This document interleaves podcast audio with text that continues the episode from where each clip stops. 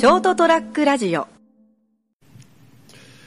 えー、12月ももう中旬17日エピソード279成田屋デリリウムお届けするのは私成田と。はい、本日も悪魔のスタジオ第666スタジオからお届けしている三池でございます。そのスタジオ行きたいよ。どんな感じなん？あの入り口のところにまず数字で666って彫ってあるんですよね。ダミアン まあまあもうねこの番組をお届けする頃にはねチェーンソーマンも最終回になっててね。あ、そうなんですか。残念な感じですよね。よくわかりませんけど、はい。最近見てないんで。はい。もうあのだから今週えっと今収録してるのが12月の今日何日だ。6日。6日でしょ。明日が7日でこうジャンプの発売日じゃないですか、はい。だからそれがもうさ最終回の1個前ですよ。うん。最近ですね、はい。まあ、き偶然ではないんですけど、そのはい。1週間か10日ぐらい前かな、はい。あの高校時代の友達とちょっとお電話で話す機会があってですね、はい。まあ、あの年に2、3回は今まで会ってたんですけど、最近忙しくて全然会ってなくて、でまあ、最近どうみたいな話をする中でですね、はい。ふと気づいたんです、2人とも。はい。漫画を全然読まなくなったなと。あそう？はい。全く読んでないです、漫画を。ああそうですか。はい。あの、活字も読まなくなったんですけど、忙しさと、あの、睡眠にに負けてしまって。はいはい。よそれ以上に漫画を全然買ったり読んだりすることがなくなったんですよね。あそうですか。はい。バリバリ読んでますけどね。今までどうしてあんなに漫画をこういつから読まなくなったのかなみたいな話になって。えであのーまあ、少年じゃなくなっても少年ジャンプはずっと愛読してたんですけどね。えはいはい。もう何年か前にあのこち亀が終わった時にそろそろもうあそれはわかるね。ジャンプも卒業するタイミングだなみたいな感じではい。買うのをやめたんですよね、はそうするともうあの週刊とかで買ってる漫画っていうのが全然なくなっていうん。気がついたらそれ以降全然読んでないですね。ああそうですね。でなぜか僕が買ってるとあの漫画の単行本っていうのも、うん。あの音信不通の状態であなんか出てるみたいなレベルでしかああは単行本の続刊が出ないようなやつらなんで、い バスターズとかですか？あそうそうそうああいうのとかベルセルクとかですか？ベルセルクはないですけど。ハンターハンターとかですか？バスタードに至ってはもう多分あの全く分からなくなってるんでそろそろあの期間を持ってるやつを売らんといかんなくなる っていうレベルでこうあの続刊が出ないようなやつらばっかりなんでですね。気がついたら全く漫画読んでないんですよ。それやっぱどうなんですかね？ままあ必要なくなったんじゃないですか？でふとですねそのはい。漫画を読まなくなって、うん。コンビニとかに当然その雑誌を置いてあるわけおじゃないですか、やはいでその友達と話によってその話になったんですよね、うん。で立ち読みとかもしないと、うん。でその話の中でよく考えたら立ち読みって窃盗だよねあれっていう話になって、立ち読みは窃盗ですよ、えあのだからあの僕もあんま良くないなと思いながら、たださ例えばジャンプとあの例えばあのヤングジャンプとかあるじゃないですか、そしたらもう気になる漫画ってええ1個ぐらいじゃないですか。そうですね。で別にこうざっくりぐがっつり読みたいわけじゃなくてあ今どの辺どの辺だろうって、え今どうなったんだっけぐらいをちょっと気になるのでちょっと見たいんですよ。だからジャンプを買うのをやめた時はしばらくコンビニ行った時はパラパラパラっとその窃盗行為を働いてたんですけど、うん。それもいつの間にかもう面倒くさくなってやらなくなった何週か読まなくなると手元にないから読み直しができないからですね、でですね僕あのアプリえでジャンプのアプリを入れたんえですよ、えで特にあのチェーンソーあのえっ、とですねえっ、と鬼滅の後半ぐらい、ええ。最終話20話ぐらいはもう立ち読みじゃ歯がゆいから買ってたんですよ、えはいはいはいはい。気になって。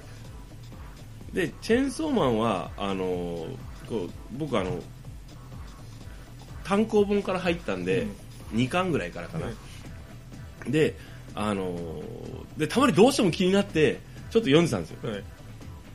であのアプリで買えるから、うん。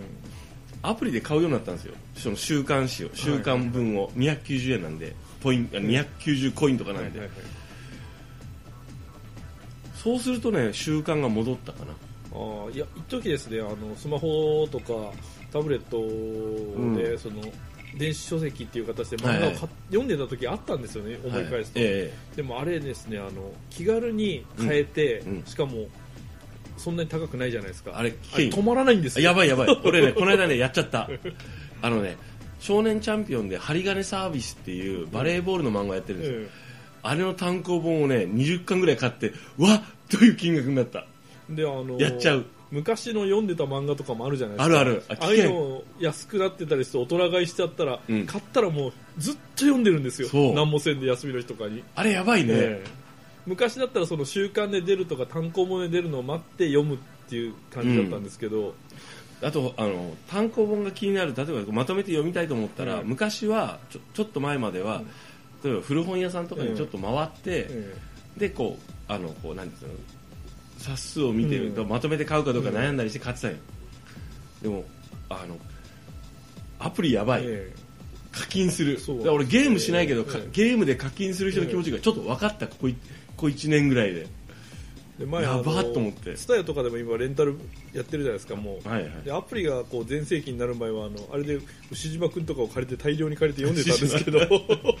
あのあれやばいんですよね、うん。大量に借りてくるともうそれしかしないんですよね、でもねもっとやばいのはやっぱねあのアプリはやばい。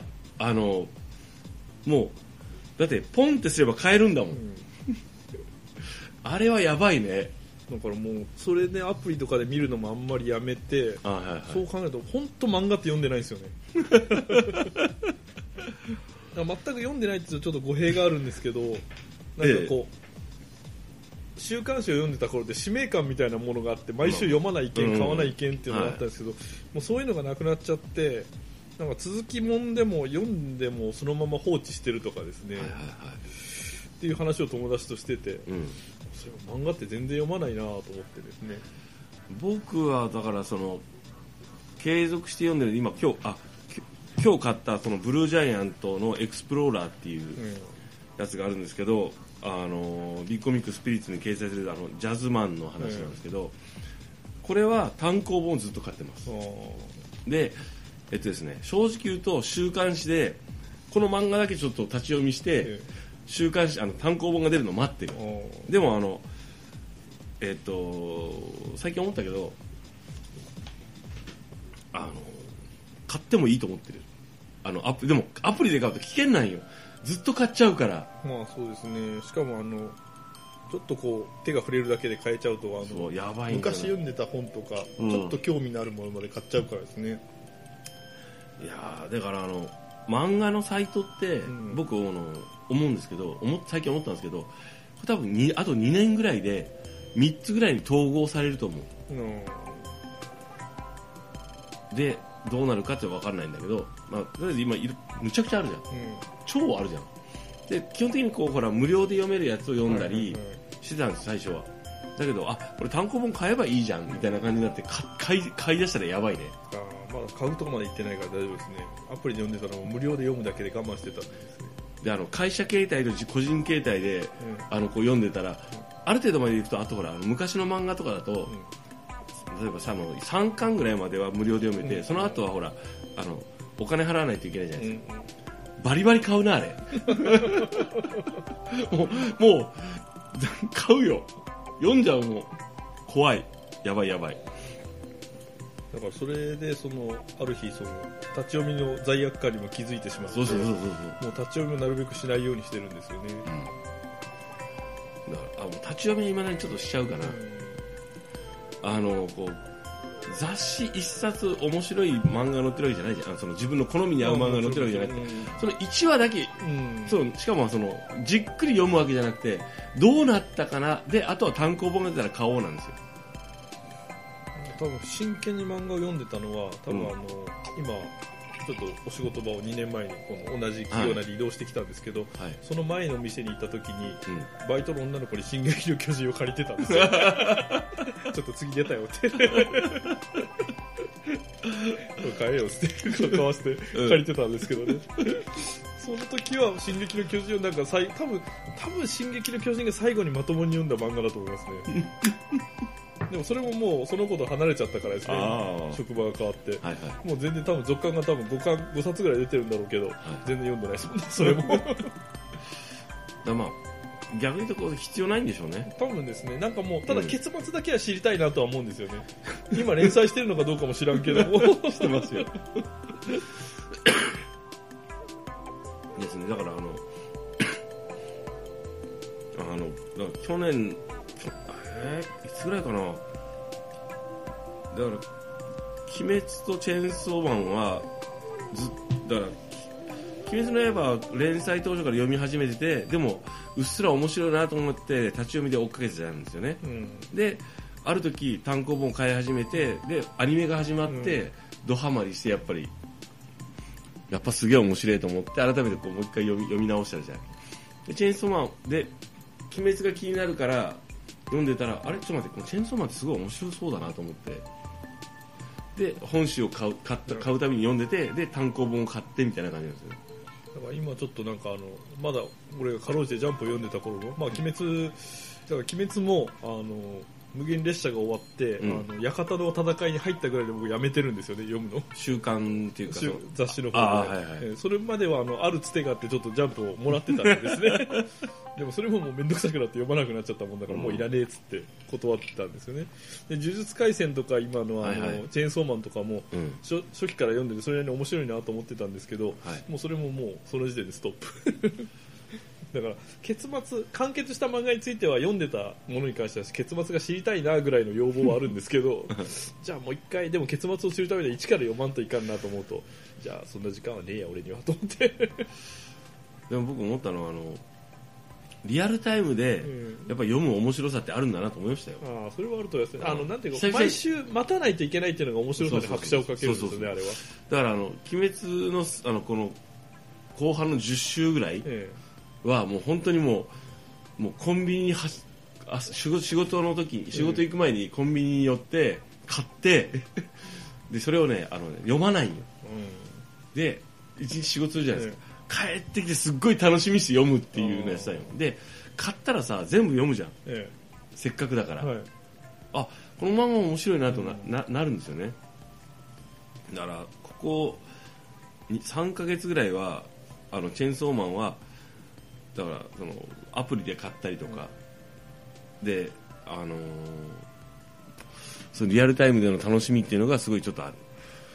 なんていうんですかねその待って楽しむっていうのことがもうなくなっちゃったんですよね。そうですね、ええあれあでもあったあのえっ、と多分サブスクとかあのアマゾンええプライムとかネ,、ネットネットフリックスとかいろいろあるけどあれも楽しい。まあ、なんですかね多分その昔は仕事が多分嫌だったんでしょうね。嫌ってことはなかったんですけど何か休みのとか次に楽しみを、先の楽しみが見えてないと仕事をする気力っていうのがあんまり芽生えなかったんでしょうね。ああ今多分社畜がもう完全にこうあの浸り切ってしまって、社畜完了、ええなんか仕事の方が楽しいぜみたいな、仕事は楽しいです、えあのこの間ですねあのちょっとした作業ええ。をこうなんかこうする楽しみあのこうああのあれあの看板吊り下げ看板不要だから外してって言われてああでもあれ電源が入ってるからあれやってこうやって脚立立てて一緒にねあの施設の人と一緒に作業するじゃん、やろうかっつって脚立持ってわーってこうやってこう天天候開けてね天井だから壊してオッケーオッケーオッケーはいじゃあちょっとつっとくからはい外してとか言いながらあれが楽しくてね。もうあの作業楽しいと思って。これなんですかねあの多分多分やばいところ来てるんだと思うんですよね。次のところに楽しみが見出せず今の仕事が楽しいとかもう社畜としてこう完成されつつあるのかなと。いやー。プライベートになんか楽しいことを用意しとかんといかんなと最近思うんですよね、やばいと思うぞ。ええ。はい。多分あのまだあの制作発表すら行われてないドラクエ12ぐらいしか楽しみが まあとりあえず僕は、まあ、今日12月17日放送してますけど、ええ。ー今日12月6日ええ。の時点ではあと2回チェーンソーマンのあの最終回に向けてあのもうずっと追っかけてきたねリアルタイムで本誌で。え楽しみがねちょっとあります。だからもうあのネタバレを踏まないようにするのが大変今は楽しみ多分来年の1月にあるあのエヴァの最後の映画ぐらいですかね。新ウルトラマンもあるよ。うんだからそのまあ見にそれはどうしても見に行きたいってわけじゃないんですよね。まあ映画館に見に行く楽しみまで誘導されるかというとあの「スター・ウォーズ」シリーズもね、うんそうそう。マンダロリアン見てる？はいあれ？やばい。え何ですか？え ディズニーになったじゃないですか。あのスター・ウォーズズの関係はいはい。マンダロリアン。知らないです。あら。単語すらわからないです。やっぱりですね、あの